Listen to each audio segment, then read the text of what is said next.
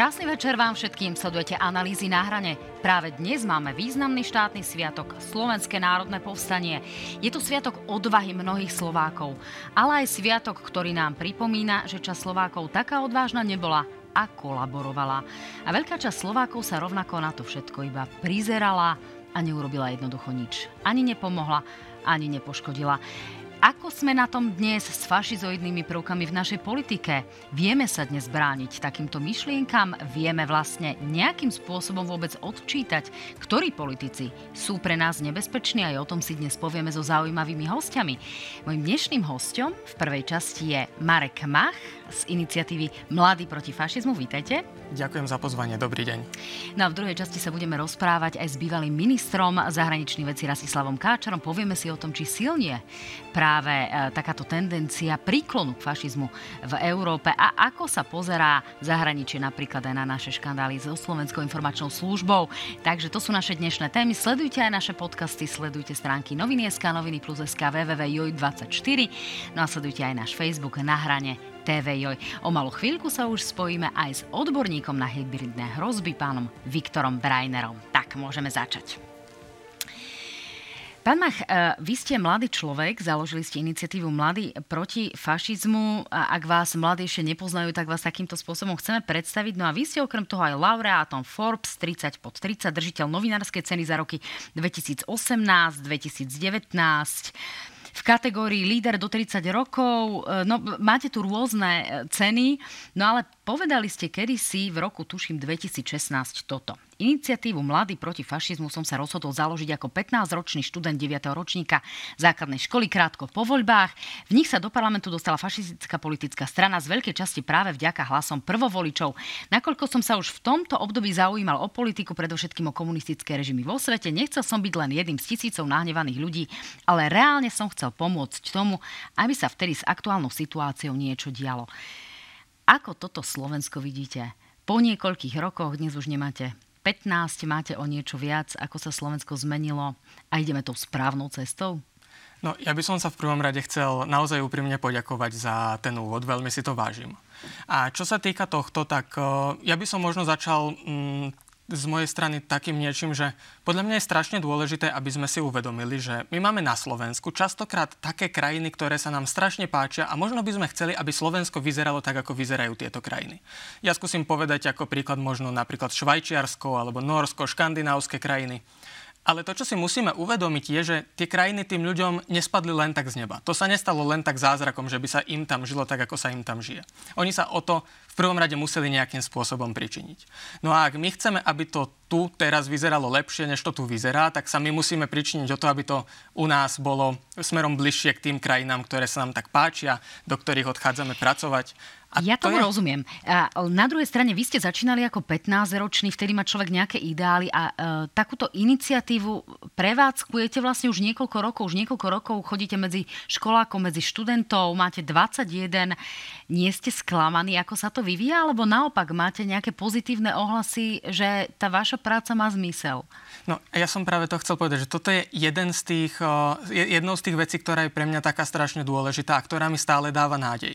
Pretože ako ste vyspomínali, ja som s tým teda začal v tom 2016 roku.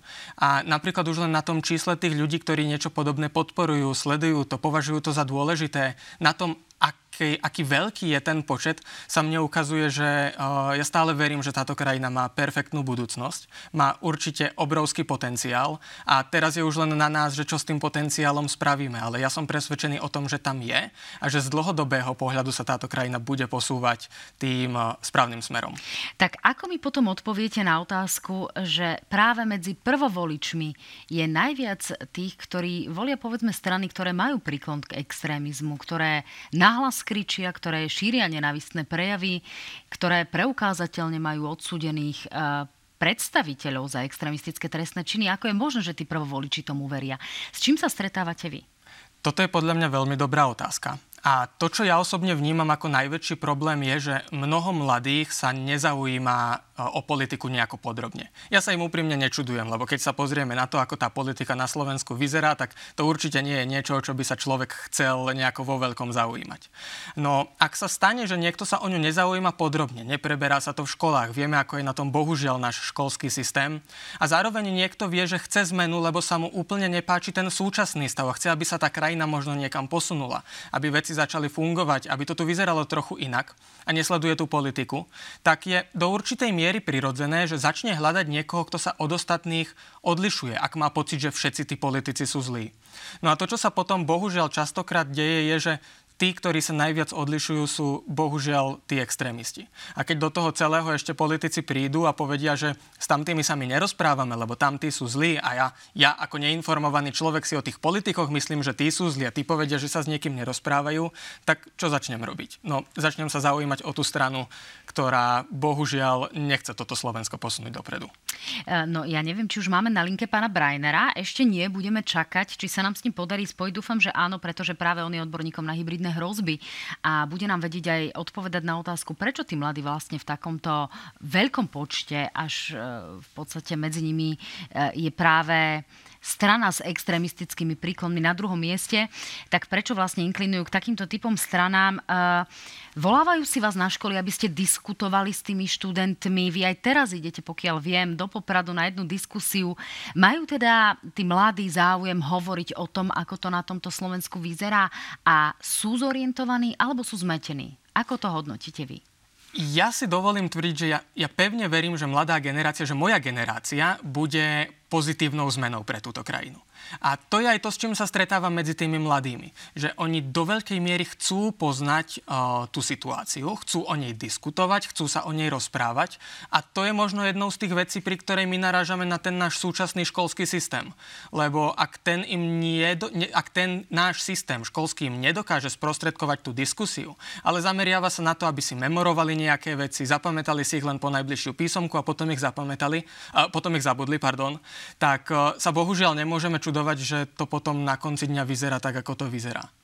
No, predsa len e, máte pocit, že tu zlyháva nejaká časť našej spoločnosti? E, povedzme, niekto, kto má na starosti výučbu, niekto, kto má na starosti prípravu učiteľov, niekto, kto je zlým príkladom, povedzme politici kto v tejto spoločnosti má zodpovednosť za to, že tí mladí ľudia sú na tom Facebooku, sú na tých sociálnych sieťach a sú prakticky zmetení, ako ste o tom hovorili na začiatku? Ja by som sa nesnažil hľadať tam nejakého jedného konkrétneho vinníka, lebo som presvedčený o tom, že tých problémov v rámci tej spoločnosti a tej našej krajiny je mnoho.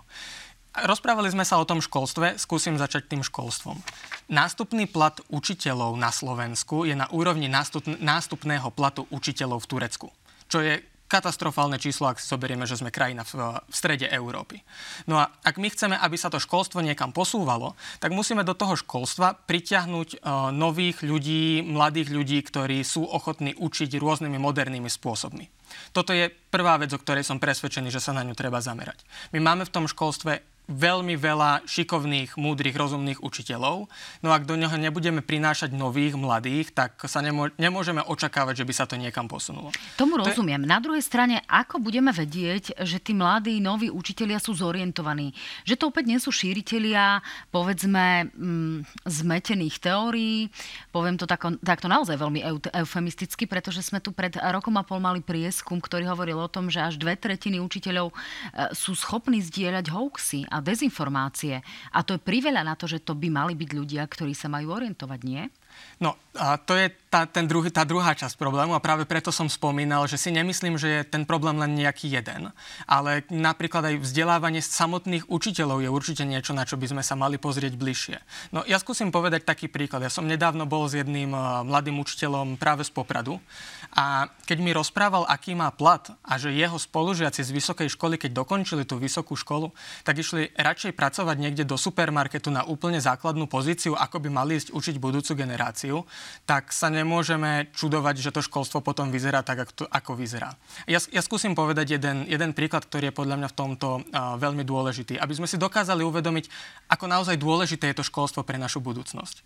Skúsme si predstaviť, že by sme sa teraz zrazu, tak ako tu sme, posunuli tisíc rokov naspäť a boli by sme tam panovníkmi, dajme tomu napríklad, a chceli by sme s tými našimi dnešnými vedomosťami, ktoré my máme z tejto našej doby, tých ľudí, tú spoločnosť pred tými tisíc rokmi posunúť niekam ďalej.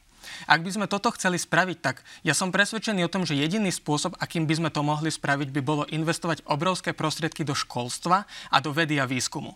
No a potom je otázka, prečo my to nerobíme dnes a prečo my sa dnes nesnažíme takým istým spôsobom posunúť tú našu spoločnosť ďalej. Pretože... No, v tom období by sme sa to pýtali takmer čerstvo korunovaného svätého Štefana, ak si dobre spomínam. Uh, áno, tak tie investície do školstva sú samozrejme stále obrovským problémom, ale problémom sú asi aj uh, ľudia samotní a spôsob tej edukácie tých učiteľov. Uh, ja som dnes uh, počula krásny rozhovor s pánom Strmeňom, jedným z preživších, ktorý teda bojoval v Slovenskom národnom povstane povstaní a on hovorí, že chodieva dvakrát do týždňa prednášať mladým ľuďom. Čo budeme robiť, keď tu títo ľudia nebudú? Keď tu nebudú tie živé príklady tej odvahy, toho boja proti fašizmu, proti uh, tým tendenciám, ktoré tu boli počas druhej svetovej vojny. Ako si poradíme vtedy? Ja som presvedčený, že práve toto je jeden z dôvodov, prečo je nesmierne dôležité pripomínať si Slovenské národné povstanie, tak ako, tak ako to robíme aj dnes. A že mysli, myslieť na to, že to Slovenské národné povstanie bolo jednou z najdôležitejších udalostí v rámci našej histórie. Udalosťou, ktorej sme ukázali, že táto krajina sa nechce vyberať smerom fašizmu. A zároveň možno niečím, čo by nám tak nejako malo povedať, že naši dedovia nebojovali proti fašistom preto, aby sme ich my dnes podporovali. Tak rozhodne je to tak. My sme dnes počuli aj niekoľko veľmi ostrých prejavov aj z tribún. Mali ste, poču- eh, mali ste čas vypočuť si prejavy niektorých politikov práve dnes pri príležitosti tohto sviatku? Priznám sa, že dnes som zatiaľ prejavy politikov ešte nepozeral, keďže som eh, doteraz cestoval, ale určite sa k ním plánujem neskôr do- dostať. Niektoré boli, boli naozaj rozporúplné, eh, ale my už by sme mali mať na linke aj Viktora Brajnera, ak sa nemýlim. Pán Brajner, dobrý deň prajem. Veľmi sa teším, že sme sa... Veľmi sa teším, že ste sa s nami spojili. Pán Brajner, vy ste mali e, šancu dnes počuť e, prejavy niektorých politikov, ktoré sa týkali práve oslav Slovenského národného povstania? E, nie, obávam sa, že dneska som politikom nevenoval takú pozornosť. Áno, no zdá sa, že aj... Viem si predstaviť plus minus, že ako, ako to prebiehalo. Áno, najostrejšie to bolo práve vo zvolenie, kde bol Robert Fico, možno sa k tomu dostaneme. Pán Breiner, my sme sa s pánom Machom rozprávali o tom, že Aký je dnes e, problém napríklad s tým, že mladí ľudia sa nejakým spôsobom úplne nevedia zorientovať a majú príklon k stranám, ktoré majú extrémistické tendencie? Kde vy vidíte problém? Pán Macho vidí prioritne v tom, že máme tu nízke učiteľské platy, že ten záujem o toto povolanie aj o nejaké samoštúdium pre tých učiteľov potom je menšie, ako by sme možno potrebovali. Vy to vidíte ako v prípade mladých ľudí? Mm Zdieľam z časti to, čo hovorí e, kolega Mach. E, naše školstvo nejakým spôsobom nereflektovalo na problém, ktorý nám e, vzniká tým, že sa pomerne rýchlo za posledných niekoľko rokov, možno 10-15, zmenil informačný priestor. Často rodičia a ani tí pedagógovia vôbec netušia, v akom svete, v online svete žijú deti, ktoré vychovávajú. Ale e, otázka je, že, že kto má zasiahnuť? Máme sa spoliehať na školy, máme sa spoliehať na ten systém, máme sa spoliehať na to, že e, štát zdvihne platy tým učiteľom, že im bude dávať relevantné e, podnety na to, aby, aby chceli naozaj v tomto školstve pracovať a nejakým spôsobom posúvať tých mladých ľudí dopredu, budovať ich mentálnu, kognitívnu a intelektuálnu odolnosť práve týmto novým výzvam, ktoré často zneužívajú a, a, a, takéto strany a, alebo respektíve politici. A ja si myslím, že nie, nespoliehajme sa na štát, že vyrieši naše problémy bez nás. A práve vtedy, ak od neho čakáme, že vyrieši nejaké nové alebo často nečakané výzvy, nebodaj také, o ktorých povedzme úradníci ešte nikdy nepočuli. A to je presne to, o čom sa teraz bavíme. To sa nestane. Možno okrem nejakých veľkolepých politických prehlásení e, často sa nestane vôbec nič. Vidíme, že zásadná reforma školstva dodnes stále nedošlo. Nemôžeme od ministerstva očakávať, e, e, že bude rázom implementovať síce mimoriadne dôležité, ale, ale a potrebné opatrenia, ktorými sú zvyšovanie mediálnej gramotnosti, kritického myslenia. Navyše na to, aby sme vytvorili túto odolnosť e, mladých ľudí voči e, kognitívnym manipuláciám. Štát by mal viesť mladých ľudí k občiansku, ktoré, je založené na, e, ktoré nie je založené na etnickom, národnom, náboženskom, náboženskom, ale na občianskom princípe, postavenom na hodnotách, rovnosti, inklúzie, inklúzie tolerancie, inakosti, na úcte k faktom a vzdelaniu. Tu však narážame na problém, že spiatočnícke prúdy, ktoré máme v našej spoločnosti a v našej politike, ktoré sú práve založené na tom, že vyčlenujú určité časti vlastných občanov z, zo spoločenstva. Na, na nich stojí politická moc. Nedajú si újsť žiadnu príležitosť, aby aby si tieto schopnosti, aby o tieto schopnosti neprišli. No, pán Breiner, tak ja vás, teraz, ja vás teraz preruším. To by znamenalo, že ak budeme čakať na zrelých politikov a na novú generáciu učiteľov, ktorým sa e, bude ochotnejšie vstupovať do tohto procesu, tak budeme čakať ešte 20 rokov. Milím sa?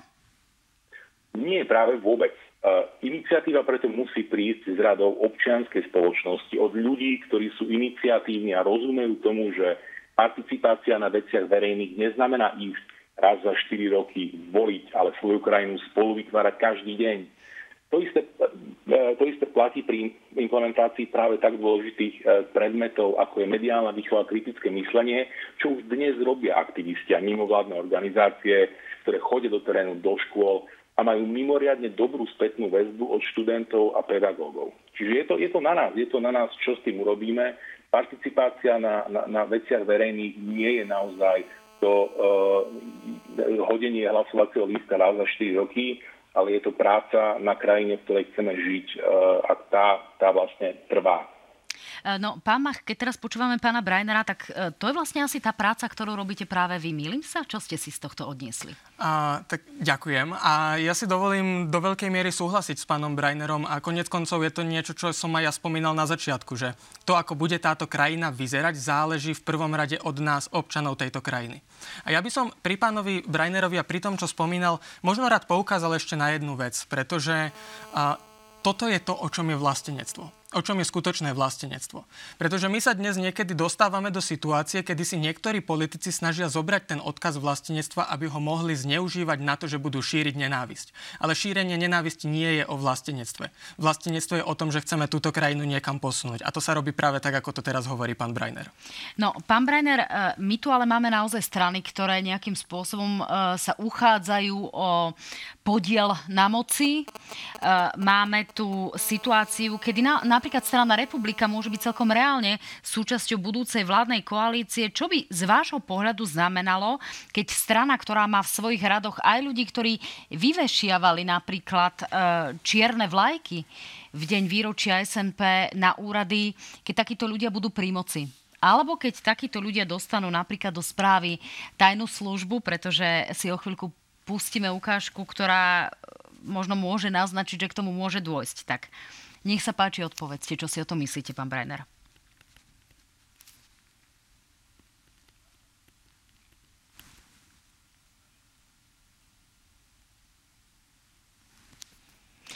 Pán Breiner, eh, vypadla nám práve zvuková stopa, takže skúste ešte raz prehovoriť. Nepočuli sme ten úvod?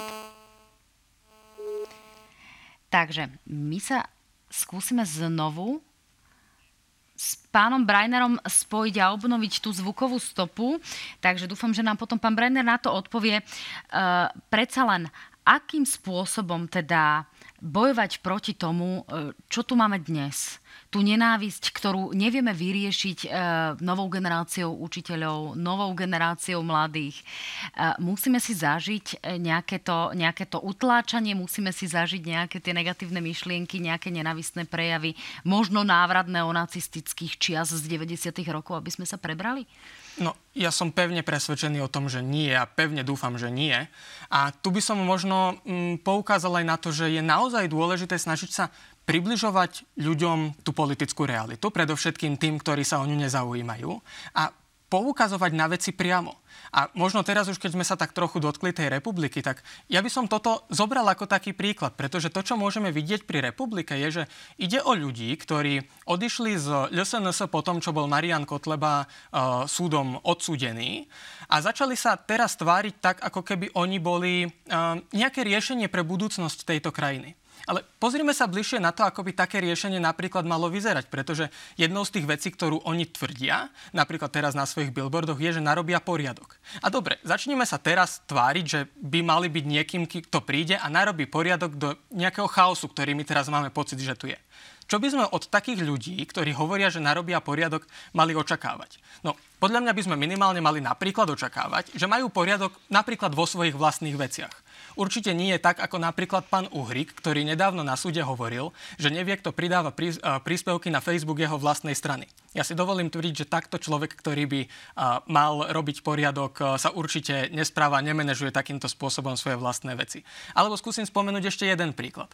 Napríklad by som očakával, že ľudia, ktorí prídu s tým, že chcú túto krajinu niekam posunúť a narobiť poriadok, budú aspoň ako tak dobrí manažéri. Určite nie ako napríklad Mazurek, keď pred poslednými voľbami hovoril, že je manažérom obchodu a podľa všetkého to bol ten obchod, ktorý nadával svojim vlastným zákazníkom a nedokázal vyriešiť ani tak základnú vec, ako, ako napríklad reklamáciu. A tie recenzie sú verejne dohľadateľné. No a potom ja som presvedčený o tom, že ľuďom netreba hovoriť, koho voliť. Občas sa stačí len spýtať tú správnu otázku. A tá otázka v tomto prípade by možno mohla byť, či naozaj chceme, aby poriadok v tejto krajine a budúcnosť tejto krajiny zabezpečovali ľudia, ktorí nedokážu vybaviť reklamáciu a nevedia, kto pridáva príspevky na ich vlastný Facebook. No tak, to bolo veľmi múdre tvrdenie. Dovolím si hodnotiť takto uh, s tým vekovým odstupom, ktorý ale našim divákom nebudeme teda prezradzať. Pán Brajner, otázka pre vás. Um, Musí si Slovensko naozaj zažiť taký ten návrat do 90. rokov, do dôb, keď tu chodili tie veľké Kanady, biele šnúrky, do dôb, keď tu boli gardistické uniformy, keď sa tu naozaj vešali čierne vlajky na rôzne úrady, aby sme pochopili, že ten fašizmus tu stále môže byť prítomný a že je obrovským rizikom?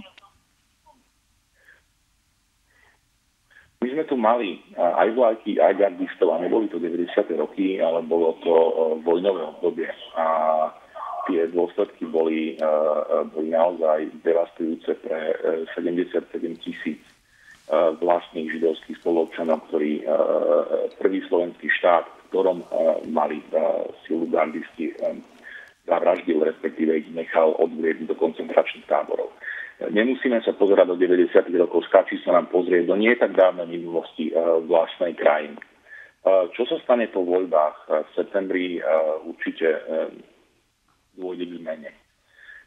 Ja už len ostáva veriť, že tá zmena bude, ona zrejme bude, čo sa týka rešpektovania ľudských práv, alebo, alebo občianských práv, respektíve nejakej um, zahranično-politickej orientácie, pravdepodobne sa zmení k horšiemu. Otázka je ten stupeň toho horšieho. Bude to veľmi zlé, ale bude, alebo bude to manažovateľné. Našou úlohou uh, po týchto voľbách medzi uh, ďalš, alebo ďalšie 4 roky počas toho volebného cyklu bude uh, snažiť sa všetkými silami z našich pozícií, a teraz hovorím z pozície človeka, ktorý pracuje v občianskom sektore, sa snažiť práve ukazovať vlastným ľuďom a vlastnej krajine, že cesta humanizmu, demokracie, ľudských práv je silnejšia ako populizmus, autoritárstvo a, a vyčlenovanie vlastných ľudí z, z, zo spoločenstva. Dneska to možno nie sú úplne Židia, ale sú to iní ľudia. Sú to vlastní spoluobčania z LGBTI komunity alebo iných menšín, ktorí čelia takejto um, narastajúcej, narastajúcemu, narastajúcej exklúzii zo spoločnosti. A nie je to v poriadku. Ale znovu, je to na nás, je to na našich ramenách a podobne ako kolega Mach, alebo ďalšie desiatky a stovky iných aktivistov a občianských, alebo teda občianských aktívnych ľudí. Toto práve môžeme v následujúcom volebnom cykle, bez ohľadu na to, ako dopadnú tieto voľby, tlačiť tým smerom, aby sme v ďalších voľbách obstali lepšie. No, e, ja si v nadväznosti na vaše slova dovolím odcitovať e, pasáž o definícii fašizmu z knihy e, známeho slovenského autora, známeho historika Jakuba Drábika, ktorý píše, ak je fašizmus úspešný, v podstate nevyhnutne vedie ku genocíde alebo odstráneniu danej neželanej skupiny obyvateľstva. Odstránenie týchto skupín môže byť založené na rasovom nacizmus alebo kultúrnom talianský fašizmus. Princípe, uh, hovoríme to hovoríme o nastolení nového spoločenského systému a aj o tom, že sú ostrakizované niektoré skupiny obyvateľstva, napríklad tie, ktoré ste spomínali. Vnímate pán, um, pán Brajner, nejaké zhrubnutie tejto spoločnosti? Vnímate, že by sme boli, povedzme, menej citliví k tým profašistickým tendenciám, ktoré máme v spoločnosti? Alebo tu máme také tie, a využijem, že ste odborníkom na hybridné hrozby, uh, takéto plávanie po povrchu, kedy aj ľudia, ktorí sa v minulosti hlásili k extrému, sa odrazu húfne hlásia do zväzu protifašistických bojovníkov.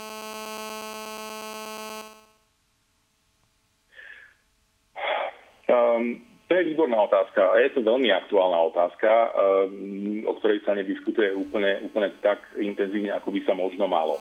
Dnes máme naozaj uh, politike strany, ktoré majú jasné prepojenie na rúske spravodajské služby.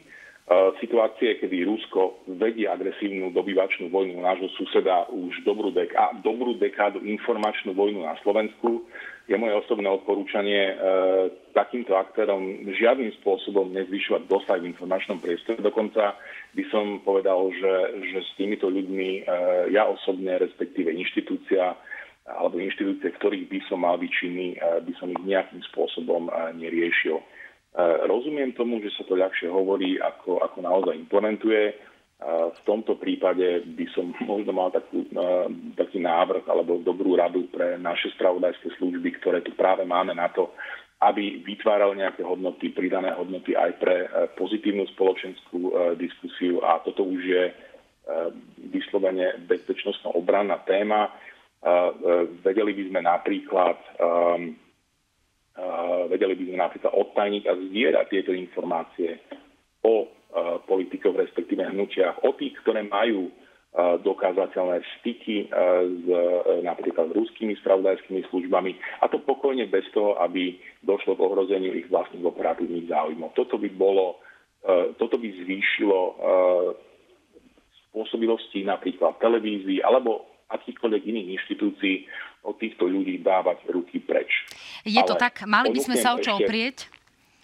Ponúknem, ak môžeme, teda ešte iný návod tí, ktorí sa bezostyšne hlásia k odkazu prvého slovenského štátu, ktorý má, ako som už povedal, na svedomí takmer 80 tisíc vlastných e, židovských e, občanov, e, patria títo ľudia na smetisko dejín a nie do verejnej diskusie.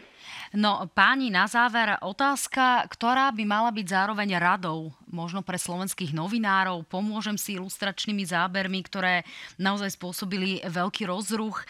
Eh, Ivan Kamenec, známy slovenský historik, sa postavil pred dvere, ktorými mal do slovenského rozhlasu vstúpiť Milan Uhrík. Eh, Slovenský rozhlas poskytol diskusiu, v ktorej sa stretli ľudia z LSNS, eh, konkrétne Marek Kotleba práve s predsedom republiky Milanom Uhríkom. Tu už vidíme tieto fotky, to je známa fotografia fotografa Vlada Šimička. E, páni, diskutovať, nediskutovať s politikmi, ktorí majú názory, ktoré nie sú vši- e, vnímané všeobecne pozitívne e, z pohľadu odborníkov na boj proti extrémizmu, dávať im priestor, konfrontovať ich, alebo naopak nejakým spôsobom vytláčať na okraj. Pán Brajner, čo poviete?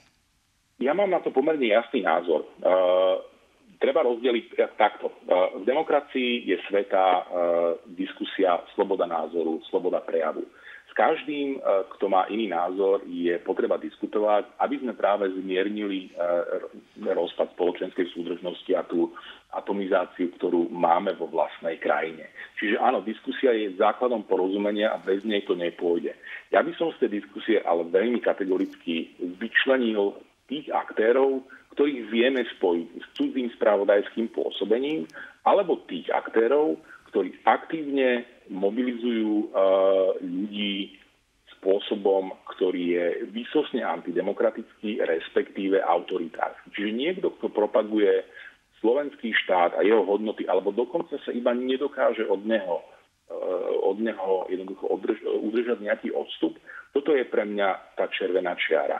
Ľudia, aktéry, strany, aktivisti, novinári, webové portály alebo aj politické hnutia, ktorých vieme spojiť e, napríklad e, s rúskými spravodajskými službami, ktoré na Slovensku už dekádu vedú informačné operácie, to nepatrí do slobodnej diskusie, ktorá má prinášať nejaké pridané hodnoty pre našu spoločnosť. Pán Mach, vy to vidíte ako?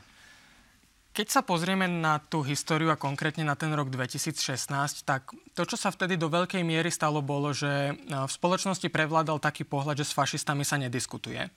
No, výsledok sme potom mohli vidieť v tých voľbách v tom roku 2016, kedy sa stalo, že mali okolo 8% hlasov.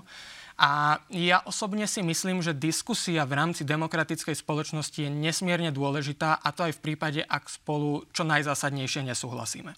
Je ale strašne dôležitá jedna vec. Aby tá diskusia prebiehala tak, že bude postavená minimálne z jednej strany na faktoch, s pripraveným moderátorom, ktorý nebude svojmu oponentovi robiť um, Mm, alebo umožňovať nejakým spôsobom iba tak prezentovať svoje vlastné názory, ale bude ich predovšetkým konfrontovať. A tu by som na záver možno rád povedal jednu myšlienku, pretože častokrát práve títo ľudia, extrémisti, zneužívajú ten priestor, ktorý majú na to, aby šírili nenávisť. A bohužiaľ, hoci s tým zásadne nesúhlasím, vnímam, že niektorým ľuďom to môže byť sympatické, ak je tá nenávisť smerovaná voči ľuďom, ktorých oni nemajú radi. No tu by som rád poukázal na to, že si každý jeden z nás musí uvedomiť, že ak bude nenávisť niečím, čo budeme tolerovať, tak sa nám kedykoľvek v budúcnosti môže stať, že tá nenávisť bude namierená buď proti nám, alebo našej rodine, našim kamarátom a tak ďalej. A potom sa veľmi ľahko môže stať, že nám nebude mať kto pomôcť. Myslíme na to pred voľbami. Pán Brajner, asi budete súhlasiť. Extrémizmus, populizmus, nenávisť nepatria do krajiny, v ktorej chcem žiť ja so svojou rodinou, so svojimi deťmi a nevidím v týchto hodnotách žiadnu budúcnosť. Práve naopak, majme sa radi, voľme tých, ktorí stoja za ľudskými právami a pozerajú do budúcnosti, ponúkajú riešenia a plány. Páni, ďakujem vám veľmi pekne za veľmi múdru, veľmi kvalifikovanú diskusiu. Sedela by som tu s vami takto v štúdiu ešte hodinu, ale žiaľ, čas nás tlačí. Bola to oveľa obohacujúcejšia diskusia ako s mnohými politikmi. Ďakujem pekne, nech sa vám darí a verím, že o rok si nájdeme krajšie Slovensko. Majte sa fajn. Dámy a páni, my sme o chvíľku späť s druhou časťou analýz na hrane.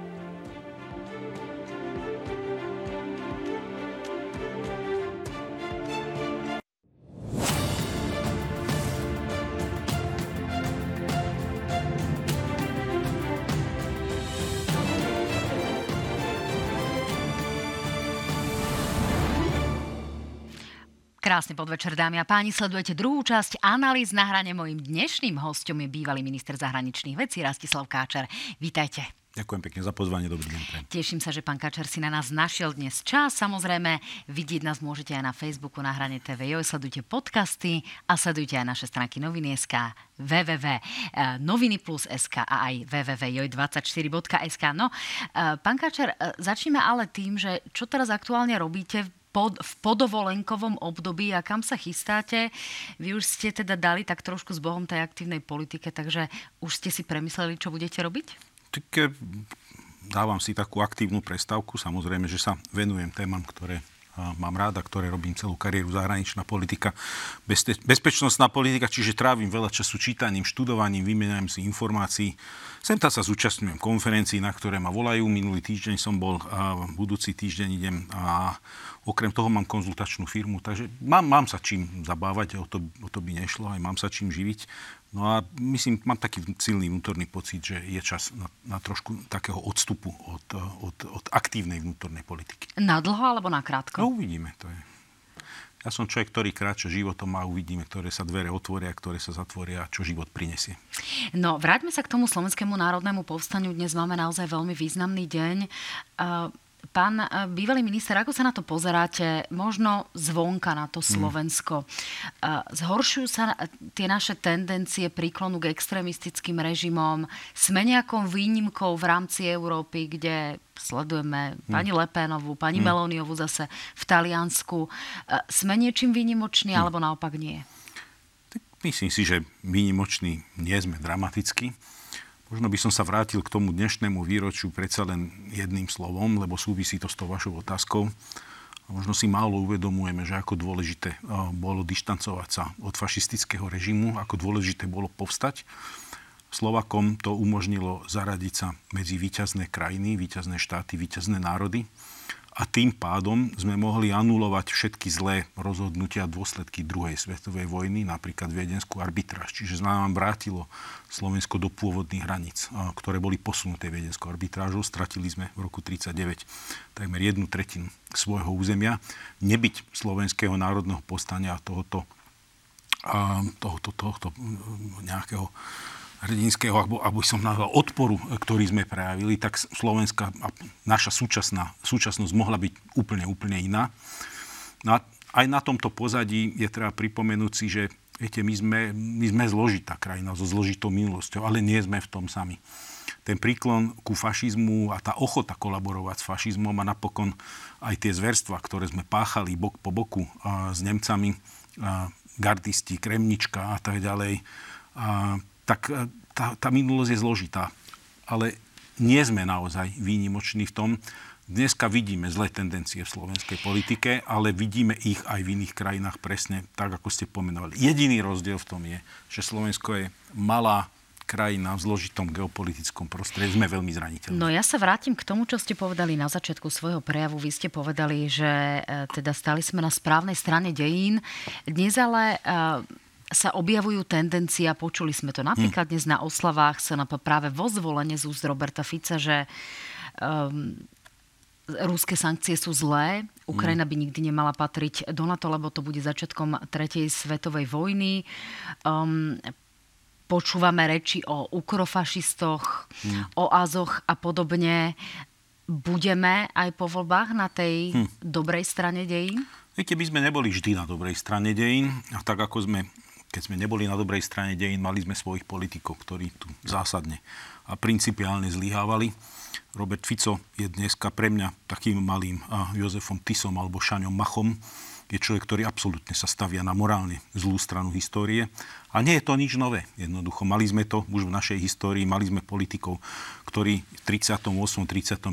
sa postavili na zlú stranu histórie a počas druhej svetovej vojny. Tých, ktorí sa postavili na zlú nemorálnu stranu histórie v 48. na strane komunistického prevratu a násilného uchopenia moci. Tí, ktorí sa postavili na zlú stranu histórie v 68.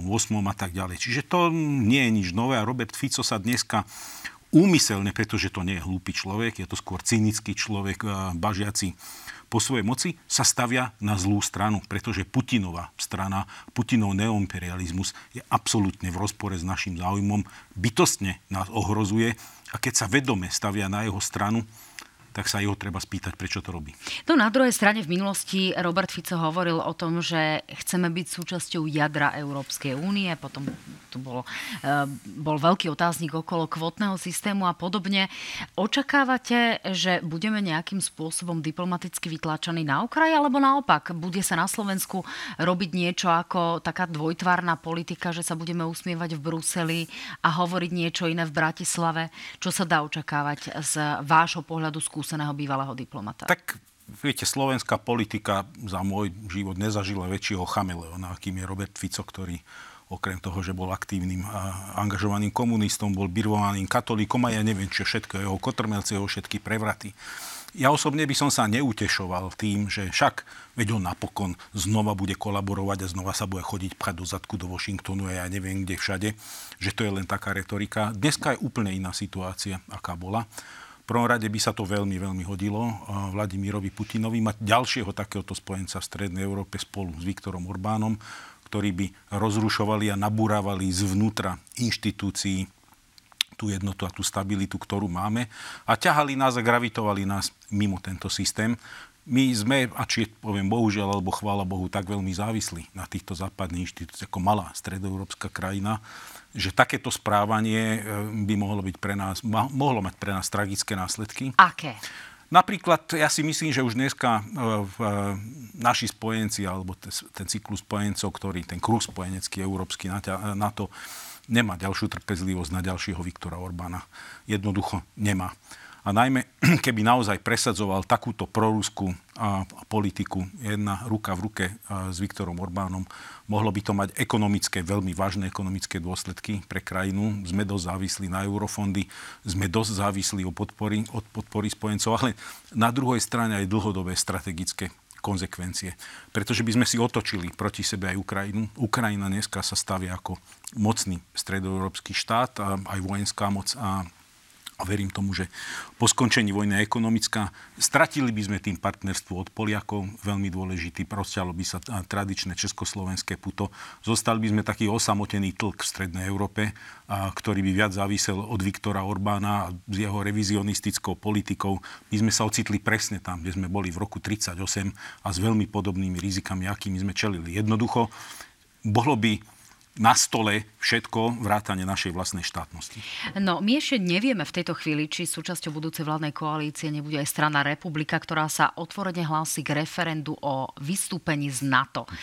Je to reálne, alebo je to taká uh, ľúbivá téma pre nejaký typ voliča, ale nebude to reálne vzhľadom na to, že už sme teda súčasťou týchto štruktúr alebo sa to naozaj prirodzene môže stať a my potom budeme musieť pristúpiť k tomu, o čom hovorí napríklad pán minister obrany Sklenár, že budeme nie 2, ale 4 až 5 musieť, musí, HDP musieť vynakladať na našu obranu.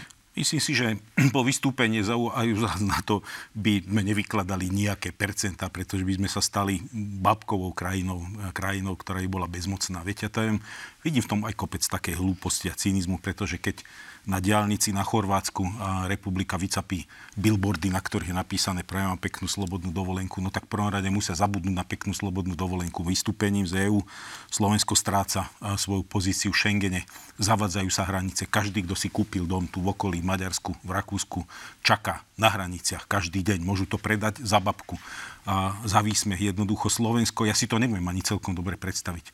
Tí, ktorí povedali, že Británia vystúpila, no dneska Briti sami to veľmi lutujú a je to ostrovný štát, ktorý je úplne inak historicky a ekonomicky postavený a tak ďalej. Pre Slovensko takéto by malo zničujúce účinky. Ja si konečnom dôsledku nemyslím, že samotný Robert Fico by po niečom takomto túžil. A v konečnom dôsledku pre jeho ruských pánov a tých, ktorí ho riadia, a z Kremla má obrovskú hodnotu práve, aby človek takýto takéhoto typu, alebo ľudia takéhoto politického typu, akým je strana Republika, Slovenská národná strana, alebo uh, Ficov smer, uh, pôsobili vo vnútri systému, systém uh, narúšali, kazili, koľko sa len dá a to má tú najväčšiu hodnotu. Čiže vy neočakávate nejaké dramatické uh, zmeny pre občanov, vystúpenie z NATO, vystúpenie z Európskej únie, ale takéto to hádavé, diplomatično, ktoré by nás, hm. uh, by nás čakalo a, a silné reči pred občanmi, ale v zásade nie nejaké priame dôsledky. Dobre to čítam? Viete, tak mali sme tú silnú epidémiu toho roku výskytu kliešťov a kliešťovej encefality. Ja nepokladám, že bola taká silná, aby ľudia, keby takéto referendum bolo iniciované, sa zúčastnili a hlasovali za vystúpenie z Európskej únie. To nepredpokladám.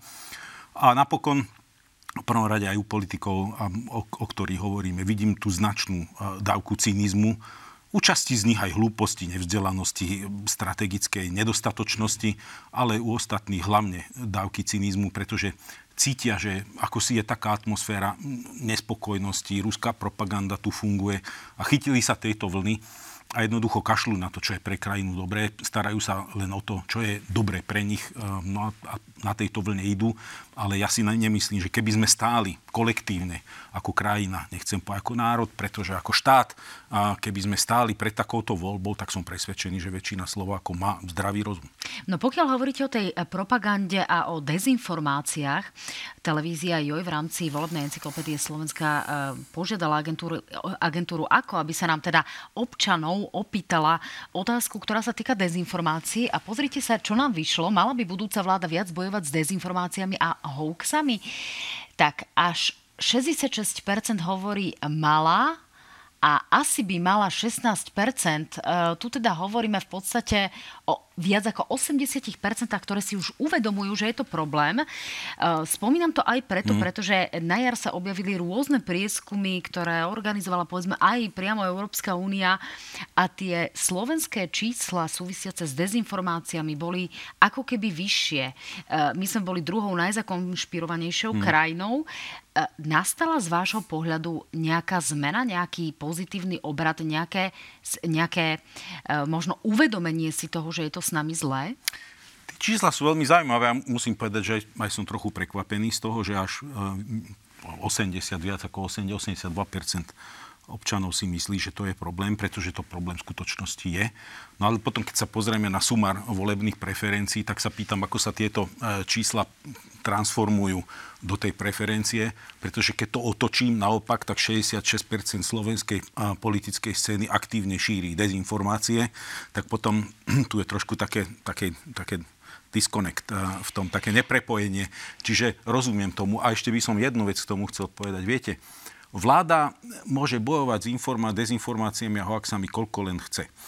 Ak bude aktívne šíriť, ak tieto klamstvá, hoaxy a dezinformácie bude aktívne šíriť tri štvrtiny slovenskej politiky, tak vláda sa môže aj pokrájať jednoducho, pretože tá jej dôveryhodnosť, vlád, dôveryhodnosť vládnych inštitúcií je vždy relatívne nízka. Ak všetky elity, ak politici sa nespamätajú a, a nezačnú vystupovať zodpovedne a bez takého cynizmu, a bez šírenia týchto klamstiev účelovo, no tak potom sme asi na, na, zlej, na, na zlej ceste. Čo je zaujímavé, hovorí o tom Václav Žích, výkonný riaditeľ agentúry AKO, že práve tá najstaršia e, časť tejto našej populačnej vzorky si to uvedomuje ako veľký problém, pretože tá bola hmm. najnachylnejšia vnímať to ako problém. Tak nech sa páči, vypočujeme si pána Žícha.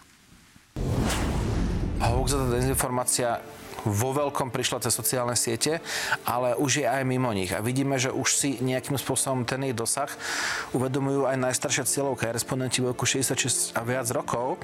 Tam uh, takmer 80% z nich už hovorilo, že treba s tým niečo spraviť. Prekvapený opäť?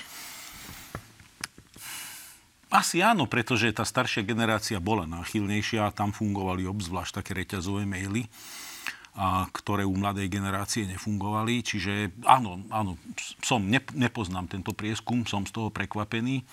U mladých ľudí je často e, skôr z naivnosti a nedostatku informácií, alebo podceňovania vážnosti tých informácií a, a takého životného štýlu, že venujete krátku pozornosť informáciám. Ne, nevenujete tomu dlho. Také sú to také, sa poviem v angličtine, také krátke soundbity, ktoré konzumujete, e, skôr krátke YouTube zásahy alebo TikTokové. U staršej generácie možno to uvedomenie si súvisí aj s tou životnou skúsenosťou nejakou, ktorou, ktorou si prešli, alebo že sú schopní konzumovať dlhšie texty, ale nepoznám ten výskum, nerad by som išiel do hĺbky, pretože neviem, ako boli kladené otázky, ale som prekvapený tými číslami.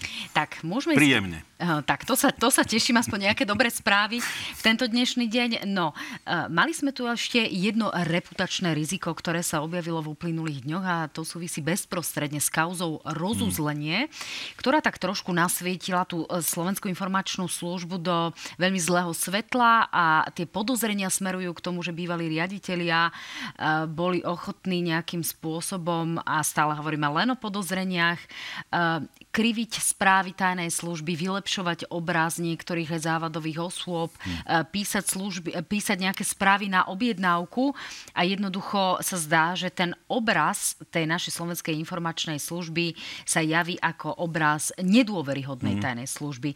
Ako sme vnímaní v zahraničí, aké sú tie odkazy, ktoré možno dostávate vy a hmm. aké je to vnímanie zvonku? Sme nedôveryhodný partner?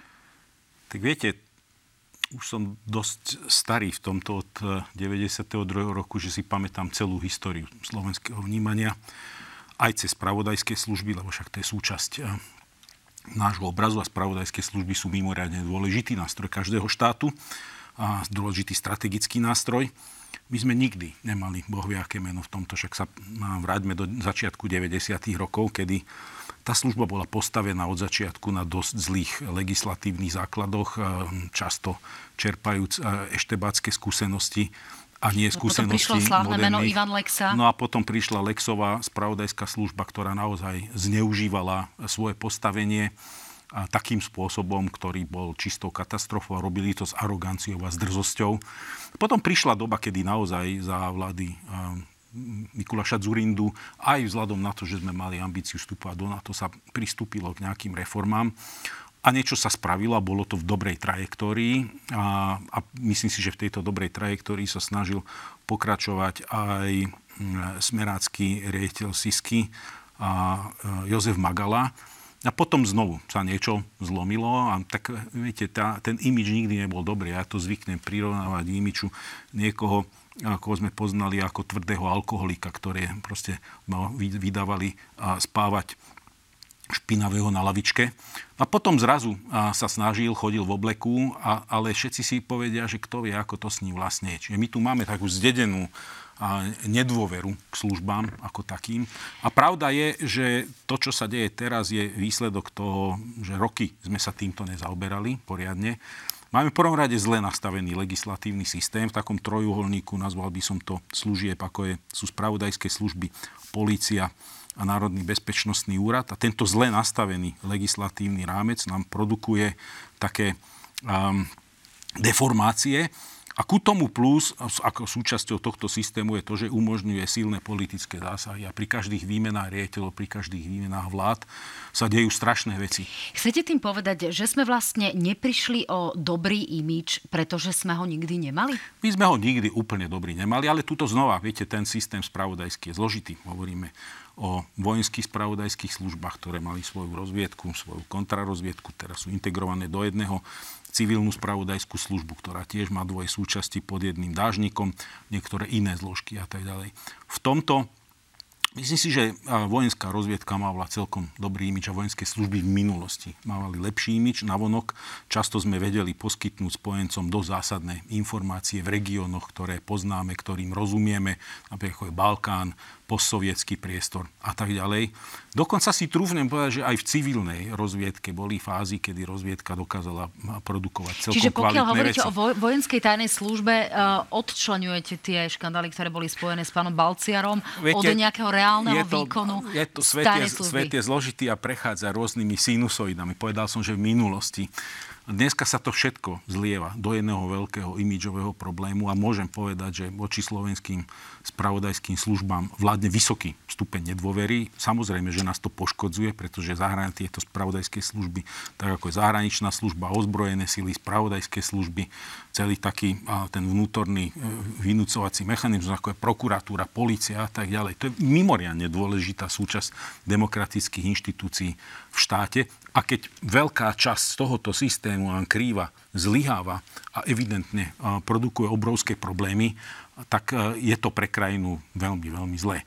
A keď do toho pozrieme na kvalitu tejto kampane a na tie reči, o ktorých ste hovorili na začiatku, ktoré sa tu šíria, tak e, Slovensko ide na tenký lat voči spojencom. A preto je dôvodná obava, že po voľbách, ak by prišlo k naplneniu takýchto rečí a slubov, a, a keby to bolo pokračované s uchopením a ešte horším týchto spravodajských, alebo nazvime to znova v tom trojuholníku, no tak asi by to bolo veľmi zle pre krajinu.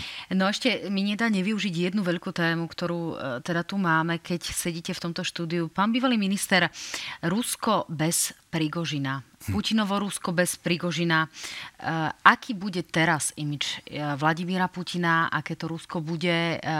Bude to o upevnení moci? Hmm čo sa zmení? Je to náznak všetkým tým odporcom, že nestávajte sami na odpor, lebo buď skončíte vo vezení, mm. alebo s vami lietadlo nedoletí do cieľovej destinácie? Tak nejde len o Prigožina.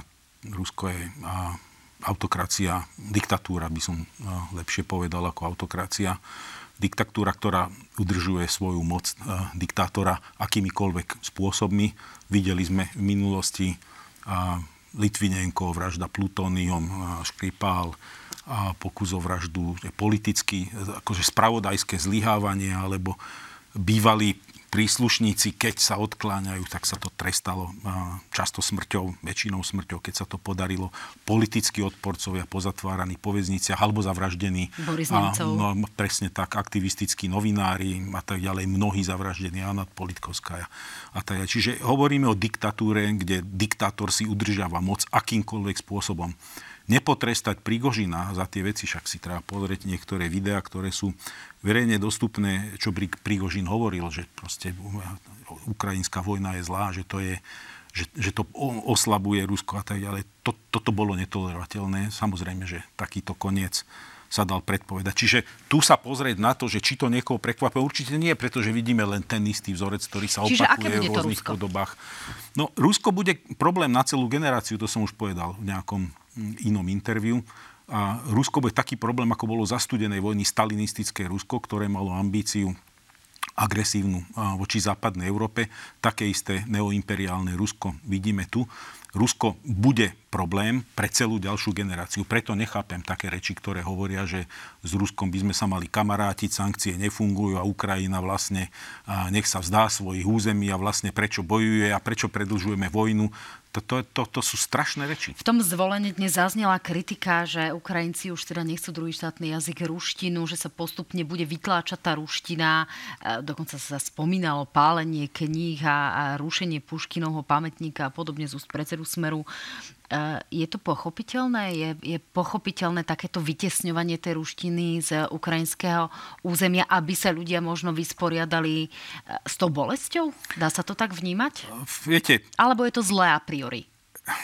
No, vždy je to a priori zlé, samozrejme, keď sa takéto veci dejú, pretože to je emotívna reakcia. Na druhej strane, kto by nemal pochopenie pre takto emotívnu reakciu.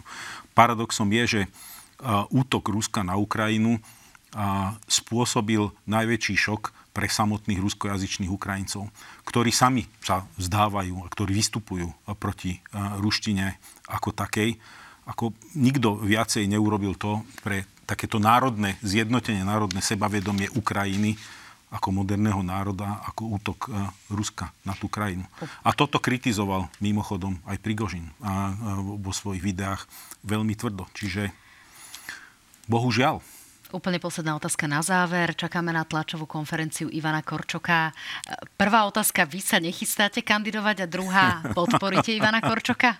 No, ja určite sa nechystám kandidovať. Nie je to životný štýl, ktorý by som si e, predstavoval ako, ako, ako nejaký svoj sen. Ivana Korčoka dobre poznám e, ako priateľa spolužiaka ešte predtým, ako sme nastúpili spolu na ministerstvo zahraničných vecí v roku 92. Považoval som ho vždy za veľmi talentovaného, vzdelaného, mudrého človeka, človeka, s ktorým sa moja kariéra prelínala 30 rokov. A ak bude kandidovať, určite ho podporím veľmi rád. Myslím si, že bol skvelou hlavou štátu v týchto, v týchto časoch asi si ani neviem predstaviť lepšiu. Pán Kačar, ďakujem vám veľmi pekne, želám ešte veľa cestovateľských úspechov, keďže viem, že veľa cestujete. Dámy a páni, teším sa, že ste s nami sledovali analýzy na hrane. Uvidíme sa vo štvrtok v náhrane. Majte sa fajn, pekný večer.